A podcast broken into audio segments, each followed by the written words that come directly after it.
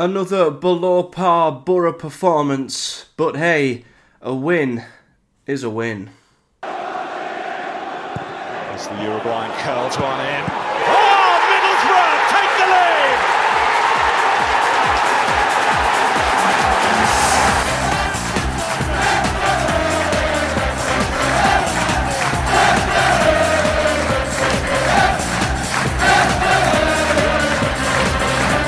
What is up, guys? Matthew here. Welcome back to another episode of Project Boro. Today, I am here to talk about Boro's 2 1 win away to Swansea in a game that I haven't seen. I did not watch this game live. I think it's the first Boro game this season. I may have missed watching it live. I was away at a friend's birthday do, party, day drink, whatever you want to call it, and as you can probably tell, I am both hungover and I've also picked up a cold. So I am doubled down with feeling absolutely dreadful. So please do commend the dedication to this series that I'm still here giving you guys my thoughts on this game. As I say, I didn't watch this game live. I've only seen the highlights and the goals and I had a little bit of insight from uh, a couple of the guys I know who watched the game, so I have an idea on how the game went, how Boro played as a collective. Didn't really have as much to say on the individual performances, but what I gathered here was that Boro did not play that great at all, were the second best team for the most part, especially the first half, and essentially stolen a victory because of Swansea not having their shooting boots on and being very wasteful in front of goal, and their goalkeeper potentially having the biggest brain fart you may see in football, gifting Boro a, well, almost an open goal, you could say, both metaphorically and literally, for what turned out to be the winning goal. So let's get into the game then. Boro, of course, went to the Swansea.com stadium, which I still find a rather hilarious name, off the back of three consecutive defeats. We'd only won, was it one in our last five? We weren't on a great run and we were losing ground on the playoffs. Plenty of injured players still out here, although a few are getting closer. We still had the same side that pretty much played in the last game, which was the home defeat to Hull City, of course, other than Bangura coming in for Lukas Engel. And it felt like a big game because we were also, you know, as well as losing ground on the playoffs, potentially losing even more ground, we were playing a side who were below us in the table. And the last thing Boro want to do at this moment in time is stop looking up and start looking over our shoulders. And by hook or by crook, the performance here was not great.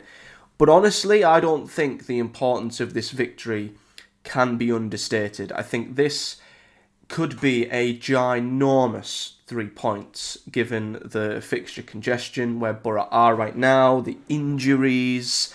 At this point in the season, listen, a win is a win, and I will take it in any way, shape, or form. So I'm over the moon that we've got this result. I think Swansea will be extremely disappointed they didn't get at least a point from this game, but Boro come away with the lot. And as I say, it was a lot down to Swansea being wasteful, especially in the first half. From the highlights I've seen and from what I've gathered, Swansea had so many opportunities in the first half. Boro were not good at all and looked especially concerning defensively in this one. A number of chances went Swansea's way. Humphreys at the back had a wonderful opportunity early on. He had a header which he really should have gotten on target. Free kick coming from the right hand side. Seny come out, missed the ball. Probably distracted Humphreys in all honesty, but looking back, he pretty much had to just get it on target and it would have been a goal. That was a golden opportunity missed there, and it wasn't the only one either because I think Josh Key, his name might be, he had a free header once again after a cross come in from the right hand side. He was in between Boro defenders, he wasn't being picked up by anybody, and again, could have scored quite easily from that opportunity. Ended up missing the target entirely. And another opportunity come in the first half as well. Walsh was played in by Jamal Lowe off the left hand side. And again, either side of Seny Dieng, it's a goal, and he somehow missed the target entirely. And Boro were well and truly let off in the first half after what looked like some really schoolboy defending. And listen, on another day against the top side with real quality, Boro would have been two or three down at this point, undoubtedly.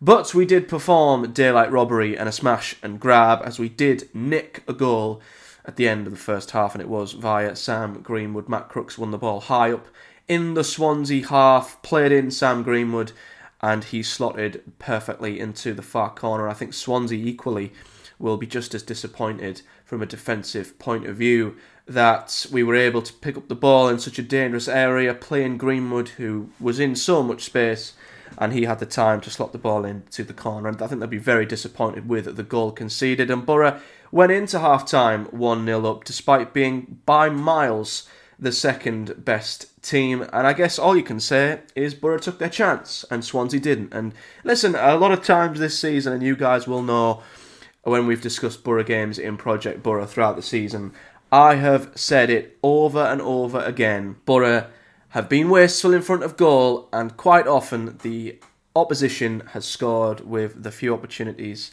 that they've had. So I'm not going to complain or feel any any sort of sympathy for Swansea when it comes to Boro finally, I guess, getting fortunate at one end and actually taking their opportunity at the other because the shoe has been on the, the other foot many times this season. But in the second half, Swansea did get what you've got to say they deserved, as Jamal Lowe did level things up just before the hour. And again, across this time from the left hand side, Lowe was the wrong side of Rav van den Berg, who I, I believe had a fantastic game. But from this highlight, he was just the complete wrong side of Jamal Lowe. should not have been behind him. He had a free header, and Jamal Lowe did make the most of it and headed Swansea level. And given the flow of the game from the first half onwards, if I was watching this game live, I would have really been worried for Boro at this point because Swansea finally got level, got what they deserved, and it was game on from that point. And it seemed like a more even second half, though, in fairness. Both sides continued to have chances. Boro had one in particular with Isaiah Jones being played in behind. He did really well up until the finish, which was straight at the goalkeeper. And it was the Swansea goalkeeper who gifted Boro an opportunity to get the winning goal. And I mean, I'd love to know what you guys think in the comment section below because the ball was played in. One of the defenders, I don't recall which it was. It might have been Cabango, it might have been one of the midfielders, I don't recall. But um, yeah, was it an interception? Was it a back pass? I think from certain angles it looks like both.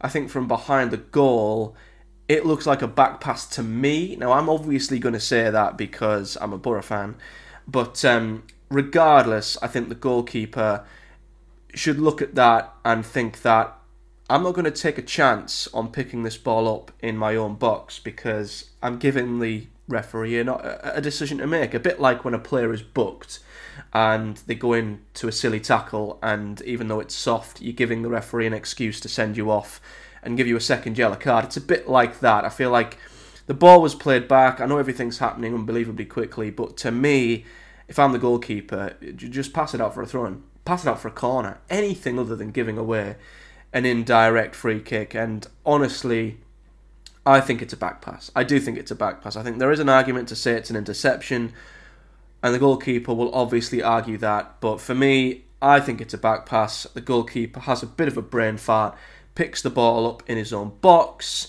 and the referee does give Boro a very rare indirect free kick. You do not see these very often, do you? Free kicks in and around the box, but it was a free kick on the six yard line. But you know what? I've seen plenty of these, and it's not as easy as it looks. You know, when you've got uh, literally a wall of players on the goal line, you've got the goalkeeper to pick a spot and get it in from there is not as easy as it looks. And fair play to Sammy Silvera because he didn't try and blast it, he didn't try and power it, he didn't try and go for a top corner. He kept it low, he drilled it to the left, and he picked out the bottom corner perfectly and gave Boro the win in what was the decisive goal in the contest. And Boro do come away from the Swansea.com stadium with all three points, courtesy of a goalkeeping howler. And I guess Swansea not taking their chances. Now, looking at the Boro ratings, it did look like we had uh, some improved performances out there today. Um, Rav van den Berg, I heard, was pretty good. Got a lot of the man of the matches that I could see. Same with Bangura. Apparently, he had a fantastic game and might give Carrick some food for thought when it comes to him or Lukas Engel playing on that left hand side. Barlaser and Howson seem to have a better game here. Of course, we do believe Hackney is close to being back, but it's good to see Barlaser and having a better game here. But I still am not convinced by them in terms of how consistently they do perform. The three behind Lath seem to have a much better game too. Of course, Isaiah Jones did almost get himself on the score sheet. Crooks set up the opening goal with a very good assist. Got man of the match here on FotMob, and Greenwood got himself a goal. And that's the story of Sam Greenwood. You know, he, he doesn't put in many top draw 90 minute performances, but he keeps picking up goal contributions and took his goal extremely well. So, you know what? Good on him. He's dropped off in form recently, so it's great to see him getting back on the score sheet. And Lath seemed to just drop a anonymous average performance. Really didn't really see much of him in terms of highlights. Substitutions, of course, Rogers and Silvera combined for the the winning goal. It's quite hilarious that Rogers gets an assist for that, but he did. Uh, as I say, Silvera took his goal incredibly well given the circumstances. But there is one concern, and that was that Tom Glover had to come on in the 90th minute for Seny Dieng, who went off injured on the 90th minute. And I mean, you guys may or may not know if you follow me on Twitter or you follow me online. I am a massive, massive Seny Dieng super fan. I am the leader. I'm in charge of the Seny Dieng fan club. I think he's absolutely amazing. And to hear, I got a text off the fiance to say that he got injured. And when I saw that text yesterday, my heart genuinely sunk because Boro have got a lot of injuries, but to lose Seny Dieng is oh it's a huge blow, and I, have not heard anything in terms of the extent of the injury, but um, I can only pray that it's not too serious because Boro simply just cannot have any more players out, especially Seny, who plays such an important part in how Boro build from the back. He makes some very good saves when needed, and I think has been probably our best signing, in all honesty. A genuine upgrade on what we had last season, and I love him, and I pray that it's nothing too serious. I've heard it's muscular which can mean a hundred different things. And if the worst is the worst, then my only positive is that if he is out for a few weeks, he might not be able to go to AFCON in January with Senegal and he might have to stay at home and not be selected for their squad, which means he might not end up being out and away with Senegal for the, the whole of January and into February. He might be able to stay with the Boro and just play for us whenever he's back in January. So that's the only positive there. So we will wait and see what comes of that. In terms of stats and momentum, as you can see, it was a lot more of a sort of up and down first half. Swansea having the most of it, especially just after the half hour mark. But I did have a good spell towards the end when they did get the goal. Second half, as I say, seemed very, very much more even. Swansea were on top when they got their equaliser, and then after that, the game was sort of a little bit iffy affy there, and no one really had a proper grip of it but Boro got the goal when was needed. Boro actually didn't have possession, um, which doesn't happen very often, but Swansea outpossessed Boro, had the higher XG, which is something I've noticed is starting to happen a lot in Boro games. Earlier in the season, you guys will recall, we often outscored and out XG'd sides, well, out XG'd, not outscored, should I say. We often out XG'd, out XG'd teams, but still come out on the losing side. We seem to be doing the opposite now. Teams are having more XG than us and are either beating us or we're beating them, but yeah, we did have less XG, although we had more shots on target. Swansea will be extremely disappointed. They didn't take more of their opportunities, but um, yeah, the all important stat is the goal scoring one, and Boro come out of it by winning two goals to one. Looking at the championship table, it was a big win for Boro because the league pretty much is as is compared to where we were to the playoffs. The gap is still six points, so anything less than a win, and we would have been quite far off, which would have certainly been a blow. So we've kept touch with the playoffs essentially, but we're still six points off from Hull City. A bit of traffic in between with um, Sunderland three points ahead. Much better goal difference with Boro, but you know, three points takes us up to eighth as it stands. So we're not that far off. There is just a huge queue of teams trying to get into the top six, and we happen to be towards the bottom end of that queue at the moment. The main thing is we've not lost any ground, and we've just got to hang in there for as long as possible until we get more players back. And I'm hoping we can find some consistency because, in all honesty, at the moment, I don't think Boro have got the consistency to maintain a top six push, but returning injured players and possible bolstered signings in January might change that. So this is how things are looking going forward. Boro do have a huge League Cup quarter final on the is it Tuesday night when we play Port Vale away from home. I will be bringing you guys a special midweek Project Boro based off of that. Look at the injury list there. It is absolutely ridiculous. But yeah, it's going to be incredibly interesting to see if Boro, despite their form at the moment, can get themselves into a League Cup semi final, which would be incredible. We're pretty much guaranteed a two legged affair up against a top Premier League side. So I'm very excited to see if we can make it through and give ourselves a really exciting League Cup semi final. I've just noticed Port Vale lost 7 6. Oh, it was on penalties. That's FotMob misleading me massively there. It said that the Stevenage beat them 7 6, but some of them goals were via a penalty shootout. But yeah, Port Vale, similar to Boro, aren't in great form right now. Listen, it's a game Boro should win, um, and it would be extremely disappointed if we didn't. It's a great chance for us to make the last four of a major competition. So there will be a Project Boro midweek on that. And again at the weekend when we host West Brom which is going to be a very, very tough game. West Brom, despite maybe dropping off in recent games, are in the playoffs and have got themselves playing pretty decent, I'd say. So that's going to be a huge chance to claw three points back to West Brom. If they beat us, they'll go nine points clear, and they're one of the teams we're having to chase down. So it's a must not lose for me. I would say at the weekend before coming back on Boxing Day, heading to Rotherham. Literally, the games are thick and fast. I mean, what? We're on the 17th of December, so Boro have got four games in the next 12 days.